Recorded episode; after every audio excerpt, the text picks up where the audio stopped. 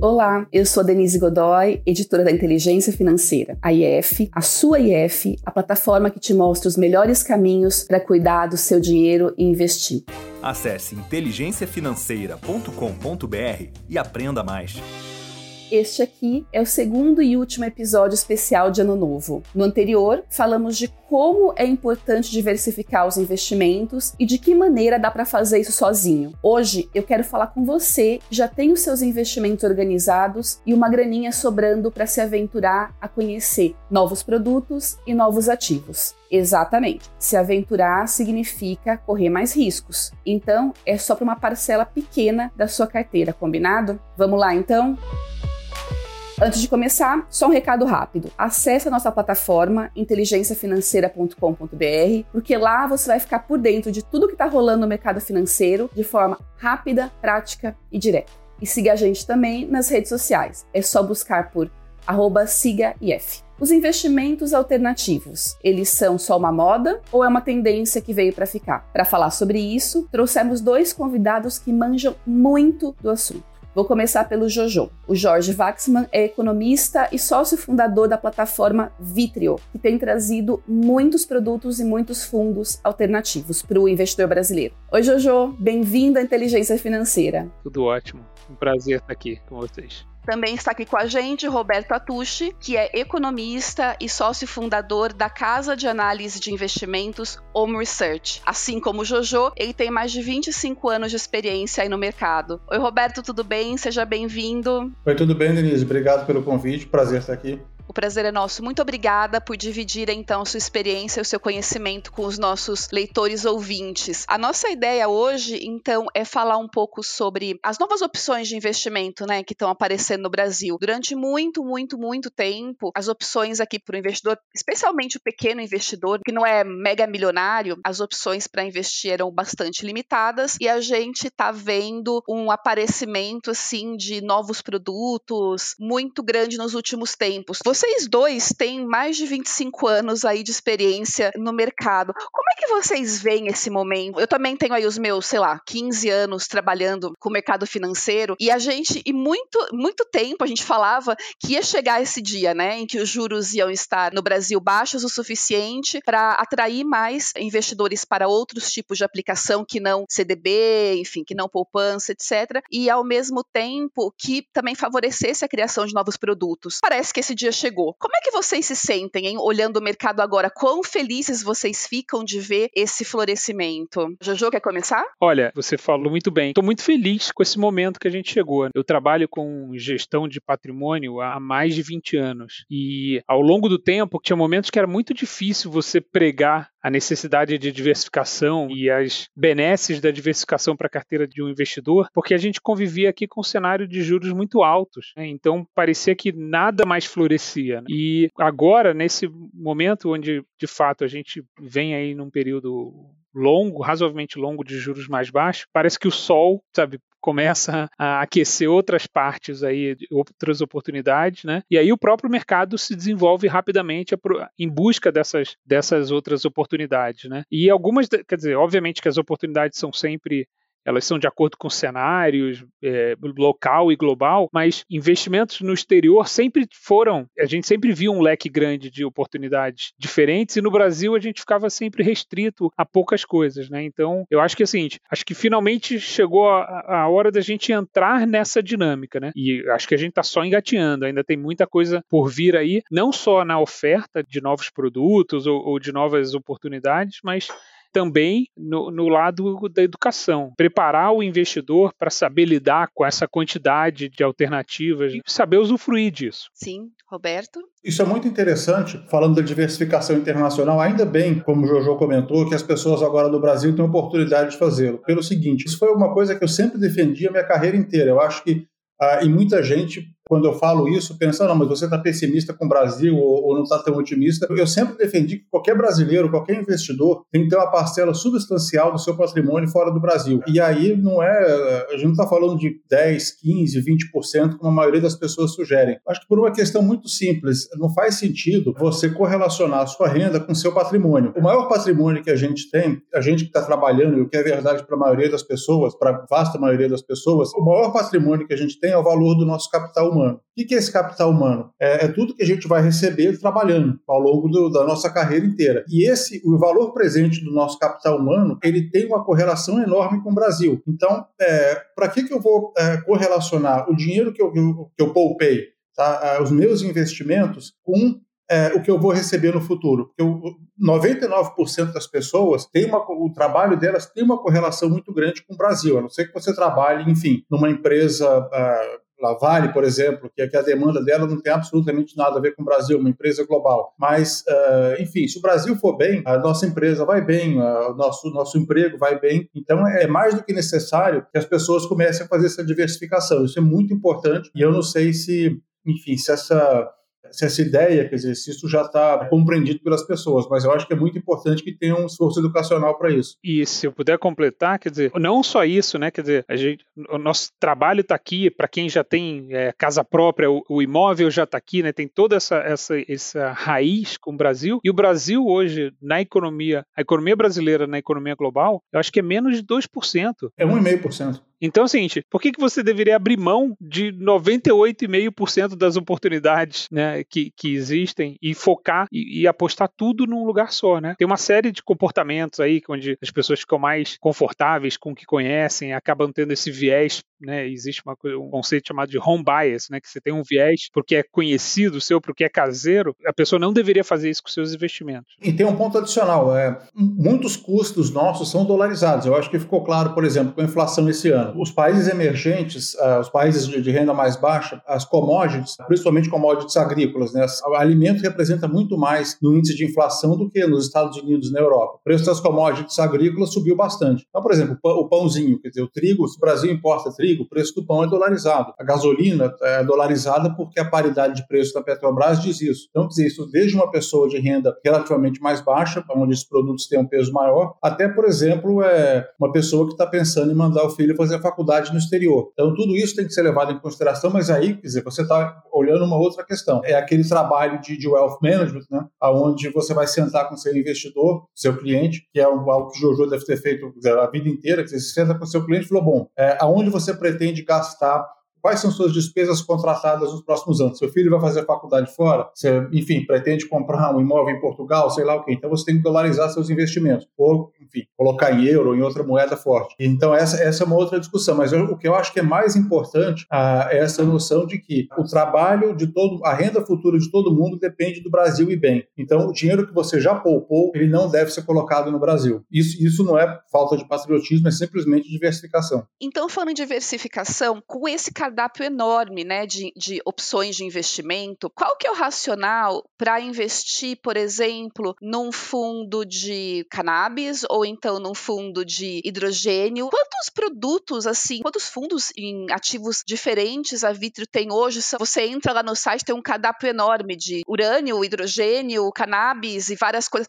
Sabe mais ou menos quantos vocês têm? De fato, é, hoje a Vitrio oferece, a gestora Vitrio, né, tem mais de 80 fundos diferentes de gestão própria, dos quais eu arrisco dizer que talvez uns 20 sejam, a gente pode chamar aí de temáticos ou, ou diferentes, do, do, diferente do, do, ou inéditos no Brasil, ou talvez até um pouco mais do que isso. Mas aí eu acho que assim, cada um deles, a gente chama eles de temáticos, porque cada um deles está atrelado a uma tese de investimento, que pode ser é, mais forte ou mais fraca, pode ser mais premente, pode ser uma coisa mais para o futuro e, e, é muito mais uma forma de você apostar nessa tese, né, ou exercer essa tese. Então, por exemplo, você comentou urânio e hidrogênio, por exemplo. Os dois estão relacionados a uma mesma tese global, que é a tese de uma nova matriz energética, que o mundo está buscando uma nova matriz energética. E existe uma demanda por uma nova matriz energética, menos poluente, então energia nuclear é uma opção. Urânio está ligado a isso. O urânio tem feito recordes históricos aí, acho que está no maior preço dos últimos 10 anos, se eu não me engano. Também é utilizado para carros elétricos. Hidrogênio ainda nem para mim, hidrogênio está depois, é mais para frente. Os Estados Unidos tem uma discussão entre a China e, o Elon Musk. Elon Musk não foi para o lado das é, fuel cells, que são as de hidrogênio, mas a China está indo. Cannabis, que você falou, né? Aí é uma outra tese. É a tese de que o mundo está caminhando para regulamentação ou a descriminalização do uso da maconha, principalmente medicinal, mas também o uso, o uso adulto. Recreativo, né? Uhum. Exato. Tem pessoas que falam de recreativo, tem pessoas que falam adulto, então é, eu nunca sei qual é, o, qual é o certo, mas os dois é, é isso aí, é o não medicinal. Então, o Uruguai já permite, o Canadá já permite, o México está discutindo no Congresso uma permissão ampla. Os Estados Unidos, apesar de proibirem no nível federal, hoje mais de 35 estados já permitem no nível estadual. Mais de 70% da população americana mora numa cidade onde já é permitido o uso. Mas no nível federal ainda não tem. Isso tem uma série de impactos financeiros e até na, na gestão desses negócios. Mas é uma indústria com potencial muito grande, né? Mesmo no Brasil, com um governo razoavelmente conservador, a gente deu passos importantes no caminho aí de algumas permissões. Então tem teses, né? Ou a tese das criptomoedas também é uma tese para o longo prazo, mas ela tem seus momentos e suas intensidades de curto prazo. Então, o que a gente está querendo trazer, a comparação que eu faço é como se você eu montei um restaurante novo que tem um, o melhor buffet de comidas, todas com qualidade, todas com, com muita pesquisa do melhor fornecedor e tal, e tem aquela imensidão de, de oportunidade. Agora, não significa que todo mundo tem que encher o prato com cada uma daquelas coisas, nem tem que comer todas. feijoada e pastel, né? é, exato, você viu aquele.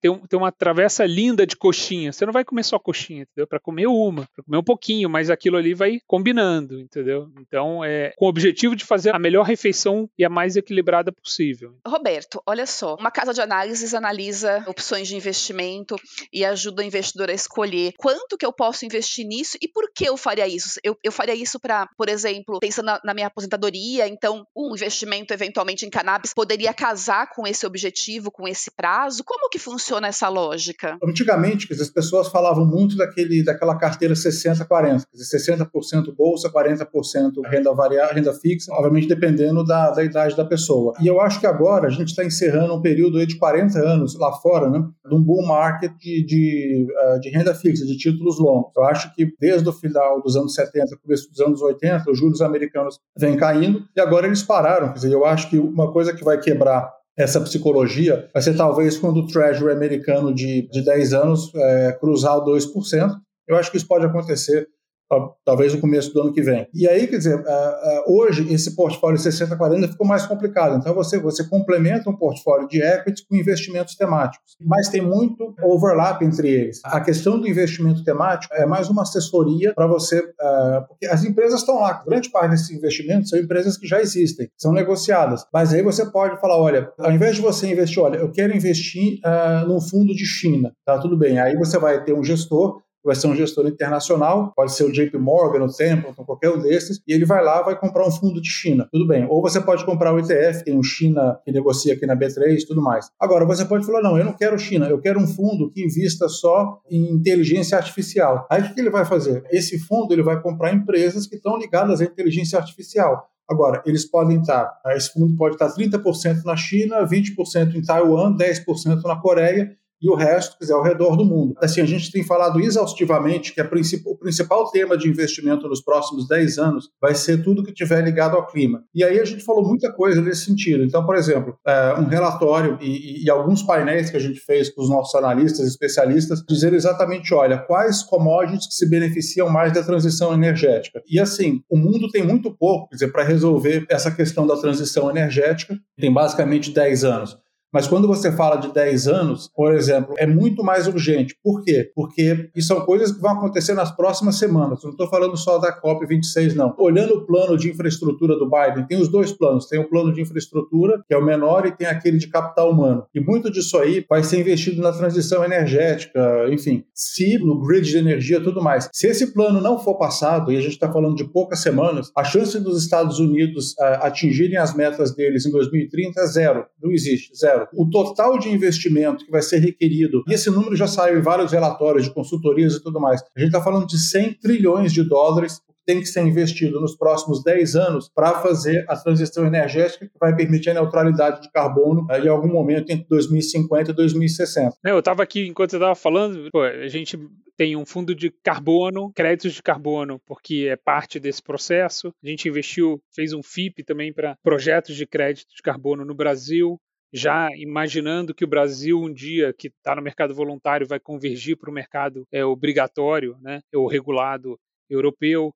É, tem o fundo de água, tem o fundo de energia limpa, tem o fundo de urânio, tem o de hidrogênio, tem o de cobre. Se eu te disser a lista de coisas que os investidores pedem. E o grafeno, e o nióbio. E, o, nióbio, né? a nióbio eu tinha não, certeza. A não, mas né, é que tem uns que são mais difíceis de você investir nele, né, estruturar, mas e fora no mundo de criptomoedas, né, a gente está com seis fundos de criptomoedas, mas tem um, um, ponto que você perguntou antes que eu fiquei aqui pensando, que é quanto o investidor deveria ter disso, né? Eu não sei se tem uma resposta única, porque isso daqui depende muito do perfil de risco de cada um e do horizonte de investimento de cada um. Mas o que eu sei dizer é que assim, tudo isso que a gente está falando não são as partes principais da construção de um portfólio. São as partes que eu acho que são as partes adicionais, entendeu? Como se fosse, o, sabe, o topping, aquilo que você vai botar por cima para complementar, né? Porque normalmente essas teses acabam sendo mais arriscadas, então provavelmente são, são coisas onde você deve investir uma parcela menor mas para complementar. É que a tentação é assim: uau, subiu muito, então eu vou botar tudo, vou tirar todo o meu dinheiro de reserva de emergência e vou botar nisso. Aí entra aquele papo de educação que a gente falou, que é você precisa dar a mão para um nutricionista que vai te ajudar a compor corretamente isso daqui. Vocês mencionaram agora a dificuldade de estruturar esses produtos.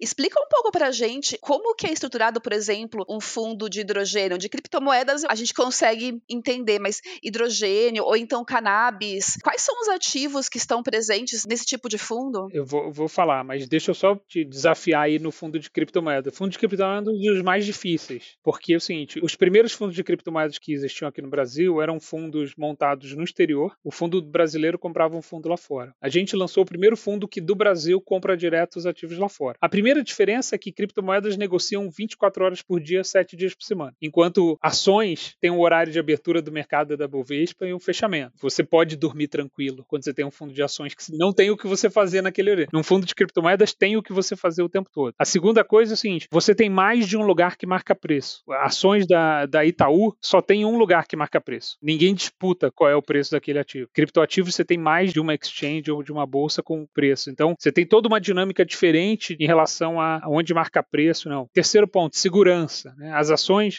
você monta um fundo de ações, elas estão custodiadas na B3. Dificilmente você tem um, você não consegue nem ter um modelo de fraude capaz de entrar ali. Modelo de criptoativos, onde você vai custodiar os criptoativos? Você vai fazer essa custódia numa corretora no exterior? Você vai fazer numa custódia de criptoativos? Você vai guardar isso num pendrive e carregar no pescoço? Entendeu? Então, ele é, ele é, que é muito diferente de você sozinho ir numa dita corretora de criptoativos, que na verdade não é uma corretora, é uma, é uma empresa de tecnologia, e você fazer isso. Mas tô convencida, tô convencida então que o de criptomoedas é complicado. E a própria legislação da CVM tem uma série de exigências de onde a gente pode negociar ativos num fundo brasileiro. Então, assim, tem muitas criptomoedas que eu não posso comprar porque elas não estão disponíveis em nenhuma gestora que, em nenhuma corretora ou plataforma que se enquadra nas regras da CVM, entendeu? Então, é, não, não é, de fato, não é tão simples. Agora, por exemplo, hidrogênio, né? Você tem alguns ETFs lá fora e você tem algumas empresas ligadas a essas atividades. Fundo de água, a gente tem muitas empresas de saneamento, empresas de tratamento de água, empresas de distribuição, empresas de, vamos dizer assim, mineração ou exploração de água. Urânio, é,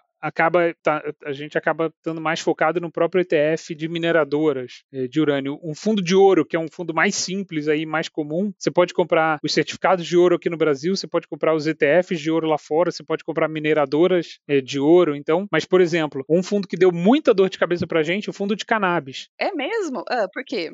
Porque é um fundo que compra ações de empresas que estão ligadas ao setor de cannabis. Mas nos Estados Unidos, algumas corretoras, por causa das restrições federais, não podem comprar essas ações. E quando a gente montou um fundo aqui no Brasil, a gente precisou de um parecer de um advogado, porque existia a ideia de que podia ser um crime, porque no Brasil você tem uma restrição à maconha, entendeu? Então seguinte, né? A gente brincou, estamos fazendo um fundo e vamos ser presos por causa desse fundo, entendeu? Ainda que eu estou investindo em ações no exterior. No começo, a gente nem chamou o fundo de cannabis com medo de qual seria a recepção, chamou de canabidiol. Hoje ninguém tem mais medo, já tem vários várias casas diferentes oferecendo fundo de cannabis. Outra coisa que eu queria chamar a atenção é muito importante nesses ETFs você, você olhar os custos, né? Porque muitas vezes até você estruturar para chegar na tese sempre, sempre tem os custos e olhar o, o, que, que tem dentro. Então, por exemplo, olha, a, às vezes a tese pode parecer sexy e vários desses ETFs que são é, os mais populares hoje são os das mineradoras. Então você tem um das mineradoras de cobre, das mineradoras de urânio, você tem, por exemplo, a, a das petroleiras, das majors, mais a, que é o XLE. Agora, esse, esse, qualquer ETF de, por exemplo, tem um ETF que é de energia limpa. Uh, o ticker dele em Nova York é ICLN. Mas, uh, enfim, ele teve um super hype no passado, subiu bastante, e aí, quer dizer, ele acabou uh, realizando. E é muito importante você olhar uh, aqui, a que nível de preço estão negociando as empresas. Porque, ah, tudo bem, o ETF é legal, tudo isso, mas, pô, será que não tem empresa aqui negociando a 100 vezes PI? Então, por exemplo, esse, esse foi o caso do, do ICLN, desse ETF de energia limpa, e as pessoas foram olhar, pô, de uma empresa de utilities, uma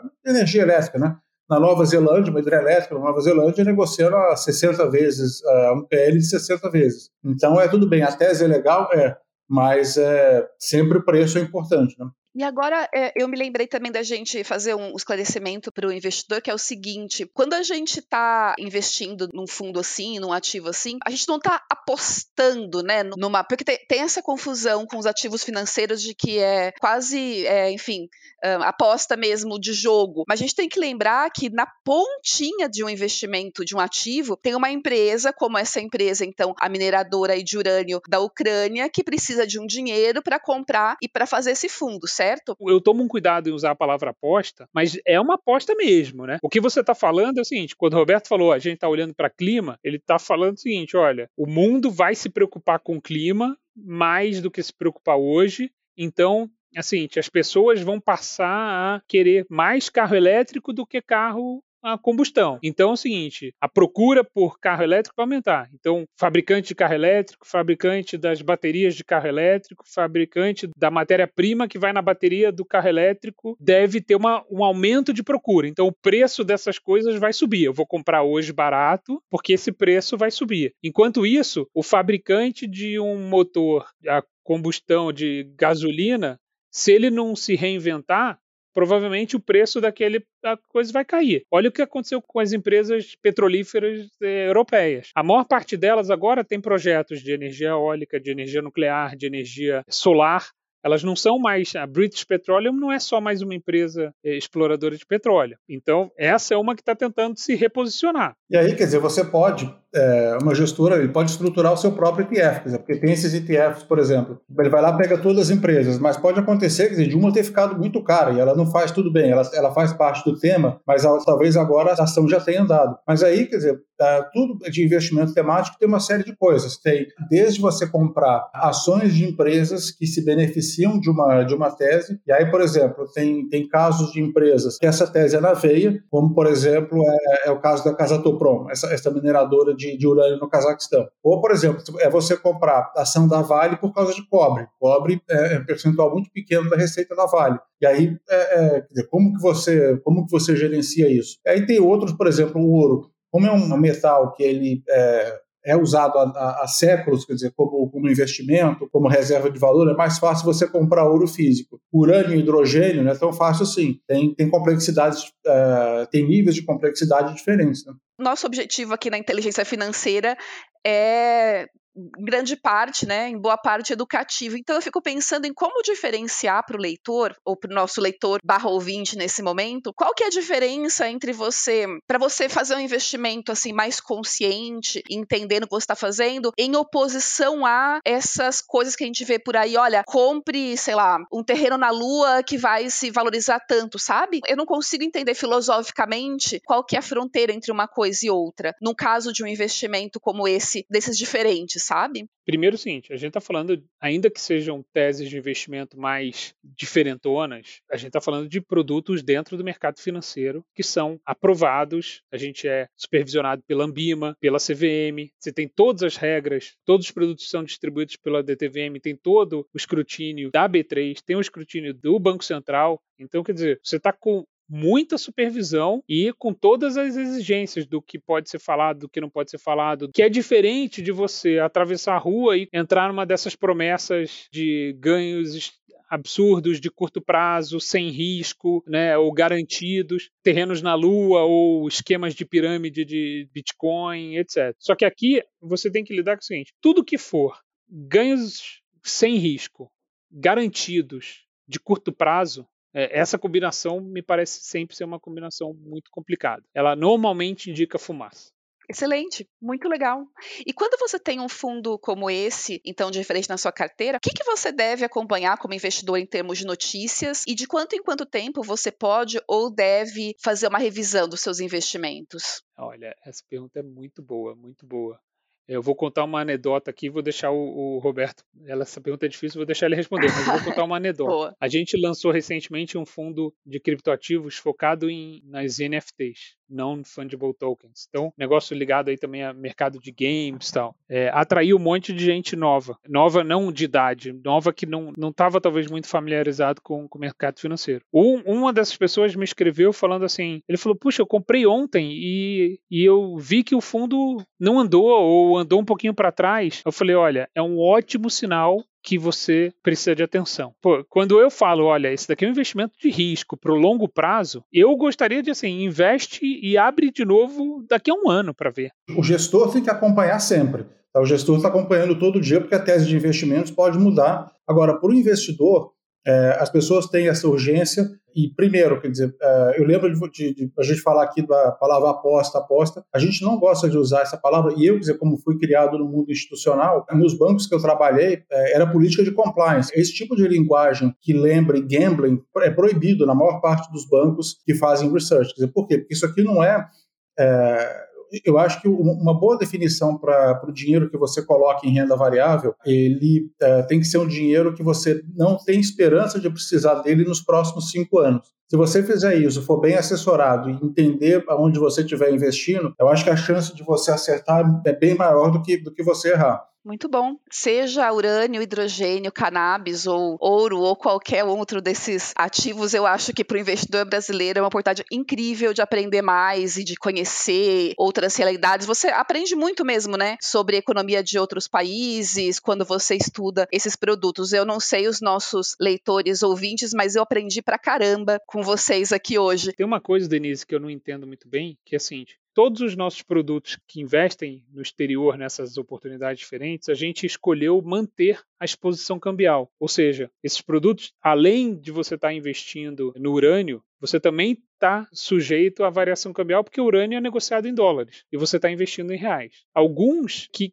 combina com isso que o Roberto falou, que é o seguinte: você tem que pensar nessa diversificação, inclusive uma diversificação de moedas, de poder de compra. Uma coisa que, o cliente, quando diversifica, quando compra um ETF desse, ele tem que ter o seguinte tá, em consideração: você tem dois bolsos agora. Um bolso é reais e o outro bolso é não reais, é moeda estrangeira. Mas ele vai ver no, no extrato dele, ele vai ver o valor em reais, porque ele está no Brasil. E aí o que, acontece? É, muitas vezes, por exemplo, imagina que você invista num fundo internacional e é uma, pode ser uma semana de muito fluxo de investimento para o Brasil, seu fundo vai cair 3%, tá? porque o real apreciou. E aí você vai ficar nervoso, vai ligar para o Jojo e falar, pô, o que está acontecendo? Caiu 3%, quero sacar meu dinheiro. Não, cara, não é isso. Você tem que pensar a longo prazo. Você aqui dolariza isso aqui, olha quanto está a sua rentabilidade nesse produto em dólar, esquece o que está acontecendo com o real, porque senão você não, senão não faz sentido.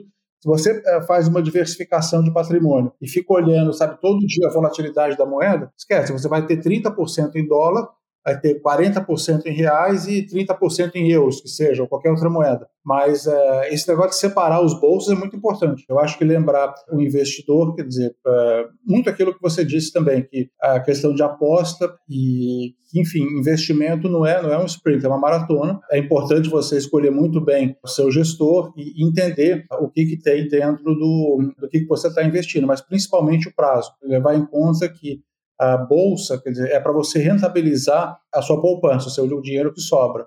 e não, quer dizer, para, enfim, especulação de curto prazo, muito menos ficar rico. Né? E, e, lembrar mais uma vez a questão da diversificação. Eu acho que é importante os brasileiros entenderem isso. O maior patrimônio que todo mundo tem é o valor presente do seu capital humano. E o capital humano de 99% dos brasileiros está é, tá no Brasil. E ele está totalmente correlacionado com o que acontece no Brasil. Então vamos levar isso em consideração na hora de fazer os investimentos. Bom, eu quero agradecer a presença dos nossos convidados de hoje. Acho que a conversa rendeu muito e ajudou demais a encaminhar o olhar da pessoa que investe. Muito obrigada, Jojo. Muito obrigada, Roberto. Eu que agradeço. Obrigado. Valeu, gente.